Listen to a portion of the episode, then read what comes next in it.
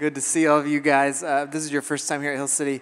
Uh, my name is John Wagler, and part of this team. And what a good start to your morning, isn't it? Um, hearing these guys sing. Can you give it up for the band one more time? First I say this all the time about our band, but you know, there's a rotation of people that come in and out and everything. But the heart is always the same, and no matter who is playing, and just the humility and their ability just to engage the the true heart of worship and, and lead us in that way is such a powerful thing. So, um, hey, we uh, we've been in this series called Embody about what it means to be human uh, since the start of the year, and we'll be in it until uh, Easter or through Easter. And uh, and today we have a, a special guest. He's a friend. Um, he is a leader uh, in, uh, he leads an organization that's one of our, our dear partners that we work with all the time um, called Arrabon. Um, he is core piece to this Richmond community and how it thrives uh, with racial reconciliation, the spread of the gospel, and uh, really thinking through what it means to um, show the city what Jesus is actually like and build this kingdom here. Uh, David Bailey is, is also someone who um, he travels all throughout this country and, and helping people. And so it is an absolute gift uh, that he is here with us. He's a friend. Um, we are kindred spirits every time we uh, hang out together. I love this man so much. And he's always got the best bow tie and hat on, and uh, no matter when you see him. And so, um, but before he comes up here, I, I want to read uh, Psalm 56. Um, that's a verse he's going to be reading through or preaching through this morning. It says this Be merciful to me, my God for my enemies are in hot pursuit. All day long they press their attack. My adversaries pursue me all day long, and in their pride many are attacking me. When I am afraid, I put my trust in you. In God, whose word I praise, in God I trust and I'm not afraid. What can mere mortals do to me? All day long they twist my words, and all their schemes are for my ruin. Uh, they conspire, they lurk, they watch my steps, hoping to take my life. Because of their wickedness, do not let them escape and in your anger, God, bring them nations down. Record my misery, list my tears on your scroll, and are they not uh, in your record? Then my enemies will turn back, and I'll call for help. By this I will know that God is for me.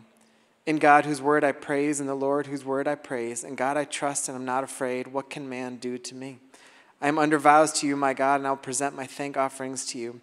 For you have delivered me from death and my feet from stumbling, that I may walk before God in the light of life. Will you guys welcome David as he comes?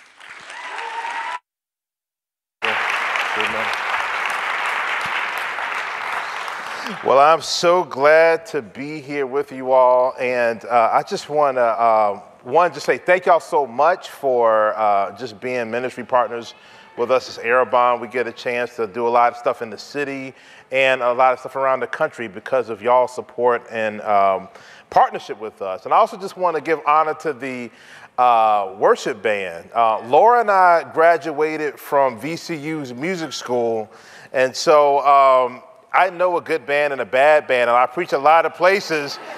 and it's really bad. We have a bad band. You got to come up and preach. And just like, well, praise God that worship happened today, you know. but man, y'all were really awesome. Y'all are really blessed. You know, today um, we're going to spend some time focusing in, in Psalms.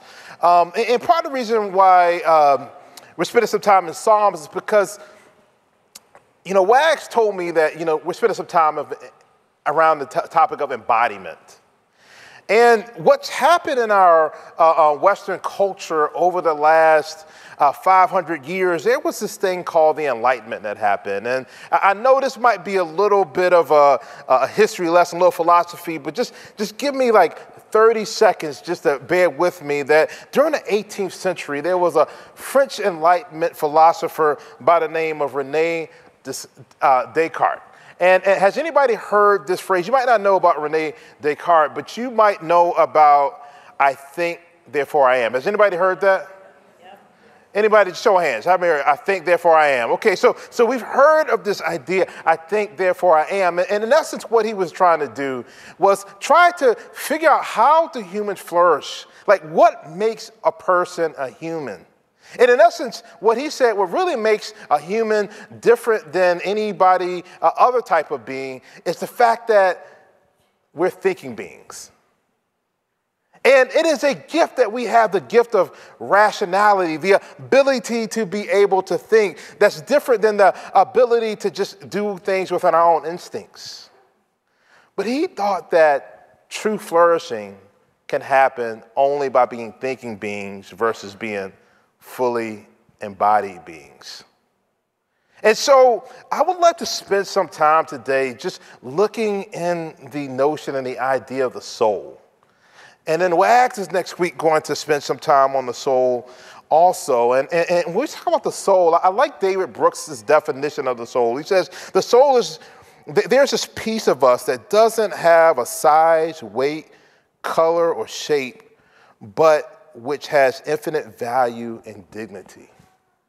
This is the soul. And, and, and one of the things that I would love for us to spend some time understanding about what does it mean to be fully embodied means that we need to understand that we are people with a soul. Now, I come from a preaching tradition where preaching is not a monologue, it's a dialogue. And so it helps sermons to be a lot shorter. So I just want to encourage y'all accordingly. But uh, just give me a little feedback know that you're here. So here's the thing the soul has a need to be, belong, and become. Can you say be? belong, belong. and become. become. The soul has a, a, a need to what? Be, a need to belong, and a need to become. I love to like spend a little time and just kind of illustrate this of, of, of how it's important for the, the, the, soul to be, belong, and become uh, through the story of a guy named David. You know, we oftentimes know David as like King David, this great king of Israel, but before he was a king of Israel, David was a shepherd boy. We actually find David not like in a place where he was large and in charge or a very impressive person. He was the eighth son. And so, you know, in, Israel culture and Jewish culture, ah, whoa, in Jewish culture, the firstborn son was the most important son. If something happened to the firstborn son, then maybe the second one. When you're the eighth son, you're just pretty much trash at that point, right? And so it was so bad that, like, literally, when the priest came to go find somebody to anoint as king, they said, Oh, well, it has to be my firstborn son. Oh, oh no, maybe it's my secondborn son. Maybe it's my third. It was like the seventh son. They got to the seventh son, and, and, and then the priest was like, there has to be the anointed king somewhere around here. And they're like, oh, that's right, there's David that's way back over there, out in the shepherd field. And David learned how to be within that space. Now, most of us heard about David through the story of David and Goliath. And so we in the scriptures we like originally hear about david as a person that is like uh, uh, uh, God anointed as the king. And then there was this showdown with this big giant named Goliath. And, and, and, and Goliath was this Philistine that was an enemy of Israel. And, and, and what he's doing is he's saying that, like, hey, I defy the God of Israel. And I and my God is bigger than y'all's God. And so David, being the shepherd boy, he was actually was sent by his father to kind of um, um, help his brothers out who were part of the army and just supply them some food. And, and so he, he says, hey, what's going on here? Why is, what's happening? And, and, and people are like shaking and they're scared. And this young shepherd boy then kind of says like, hey, you know what? God is bigger than this giant. So what he does is he takes his skills that he learned being in the uh, uh, uh, uh, shepherd's field and takes a slingshot and defeats this giant, and then he celebrated in verse in chapter 18. He celebrated and he becomes a, a friend of the royal family. He becomes best friends with this, uh, uh, um, uh, uh, the, the, the, the, king's son, a prince named Jonathan, and he has a ton of vocational success. He's doing God's will and, and he becomes a great military man. They start singing songs about him, and, and, and he says this, this the song says uh, uh, that people were saying about him that, that David killed 10,000 and Saul killed 1,000. Saul was the king of Israel at the time, and, and, and, and Saul didn't like that song too much. In the words of a prophet, haters are going to hate, hate, hate. and so, so he then gets in the mix where his hater is actually the king of Israel, this insecure public official that then starts to go after David. And he, he starts to get a little sly. He gets a little sly, and so what he says is, you know what, David, you're a single man, good looking man, you're a military man. Like, here, if you want to uh, um, uh, I, I marry my daughter, what I'll do is, you know, I'll, I'll kind of do like a dowry type of thing. Like, I want you to get me some gifts. And so, what he says is, what I want you to do is get 100 uh, foreskins for me of our enemies. And if you get me 100 foreskins of my enemies, um, then I will give you my daughter. And I would just say, you know, I'm, I'm, about to have my 18th year anniversary, and I'm just so glad my father in law didn't ask me to do that. I don't know, Joy and I'd be married for 18 years if that was the case. But you know, he didn't just only do 100, he actually did 200. He got 200 foreskins, and that made Saul even more angry. So then Saul gets crazier and crazier, and Jonathan and David, the prince of Israel, actually gets closer and closer as friendships. And then what, what, what Jonathan does is that he says, you know, they, you know, they, they get so tight, they're like brothers. They say, hey, my, my father is getting so crazy that he's like, has vowed and is committed to kill you. So then in chapter 20, we see one of the most epic, dramatic departures of two brothers, two friends. I mean, you got to understand how deep this friendship was. This friendship was so deep because David wasn't closer to his natural brothers. His natural brothers thought the worst of him. His natural brothers forgot about him. His natural brothers abandoned him. But Jonathan said, Hey, we are so close like brothers. And now we will probably never ever see each other again. So we see one of the most heartbreaking, dramatic times in Scripture where they know it's the last time they're going to see each other. They depart. And then David finds refuge in the enemy's territory in the Philistines' land. He goes from defeating Goliath to, to, to, to, having songs being sung about him, to, to, to, to killing uh, uh, um, the enemies. And, and he finds himself in the enemy's camp. And he goes from being a friend, from being a family, to being a foe. And he finds himself in, in chapter 22 around a group of people who are distressed, in debt, and discontent. They're distressed, they're in debt, they're discontent. There's this motley crew of people who are rejects from society that he goes from being at the greatest peak, defeating Goliath in the midst of the deepest valley. He goes from being a friend to family to being a foe. And this is in Psalms 56 where we say, Be merciful to me, God for my enemies are in hot pursuit. All day long they press their attack. My adversaries pursue me all day long.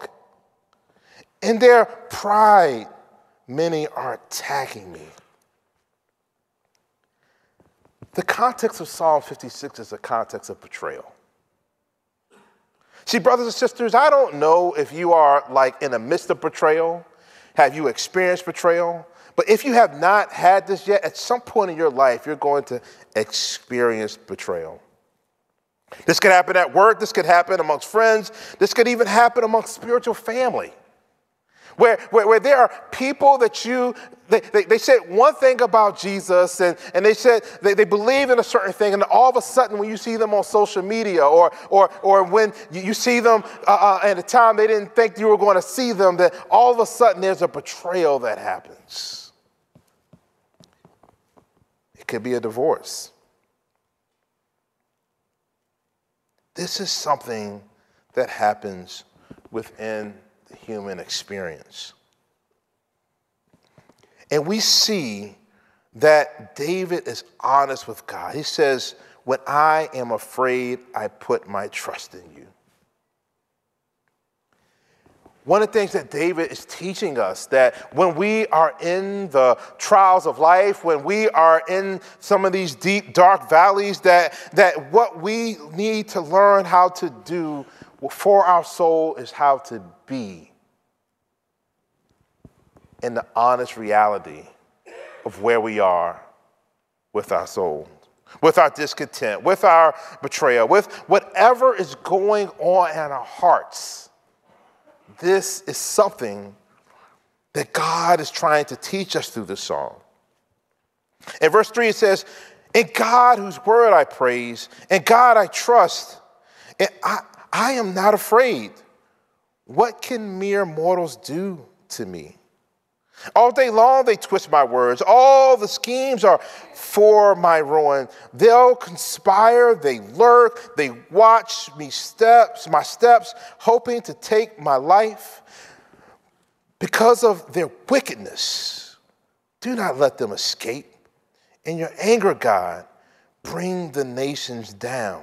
So you see that that that that David is not afraid to give an unapologetic prayer for justice. He knows that God cares about injustice, and He cares not just justice in general, He cares about the injustice that's happening with Him. God is, is, is, is, is, present to his, his, his, his pain. And see, check this out, this next prayer. He says, Record my misery, list my tears on your scrolls. Are they not in your record? See, what David is saying he's saying he's praying a prayer for God to be empathetic. Brothers and sisters, we serve an empathetic God. We serve a God that, that like genuinely cares about the way that you and I feel and, and what is going on within the state of our souls. God wants to meet us in our feels. Like God just doesn't want us to like, like, like bear down and rationalize all the things and, and dismiss it. Like God actually wants to be present to that pain. The, the book of Psalms has every bit of emotions that the human can experience. From anger to betrayal to sadness to depression. I mean, there's some things in the book of Psalms that you're like, who allowed this text to go through the editorial review of the Bible. I mean, there's some crazy, wild, gnarly stuff in there. Why? Because God wants to be present. Why? Because God wants to create a place of belonging for us with our souls. And we see this in this empathetic God. So he says, Record my misery, list my tears on your scroll.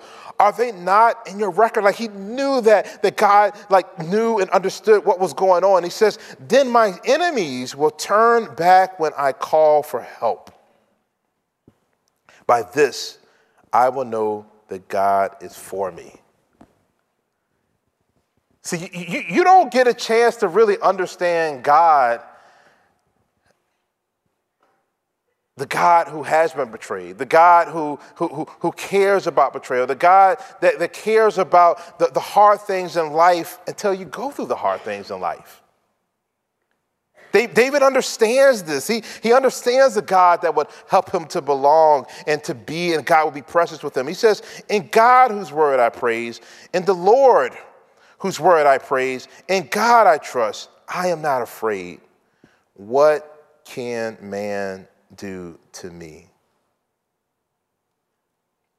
See, it's in this trial, in this tribulation, that you see that David is making a shift where he is like he, he's feeling betrayed, but then he reminded of that God cares empathetically for him. But then he's also saying that, you know what, as I am in this valley with God, God becomes bigger and the problem, my problems become smaller. You see, David has experienced a type of becoming. He's experienced a type of transformation that is happening. And this is one of the things that I really want to help you to see is that it's in the darkest valley that we can discover the light of God's love. I am under vows to you, my God. I will present my thank offerings to you. For you have delivered me from death and my feet from stumbling, that I may walk before God in the light of love, life. It's in the light of God's love our souls learn how to be. Our souls learn how to belong, and our souls learn how to become. And I want to encourage you that life is like going around a circle of a mountain. In order to get to a peak, you have to start in a valley. And you might be in a season of a peak now, but then you're eventually going to go down to a valley. And what's important as you do that is not to go through this as a rational being only, but you want to be a fully embodied being that brings the tenderness of your soul to God, that brings the depth of your experience to God. And it's in that you learn how to be, you learn how to belong, and you learn how to become. Don't just only do that with God. I want to encourage you to bring God. God is not fragile. God cares every bit about everything that you're dealing with, and God will not reject you from being as honest as you know how to be with God. But then I also want to encourage you to also do this with your Christian community. To learn how to be a soul before the presence of God, learn how to belong as a soul before the presence of God, and learn how to become what God wants you to be in the presence of God. Let us pray. God, I thank you so much for my brothers and sisters here. I know there's so many folks that are like dealing with really hard and difficult things right now. They're living the Psalms right now.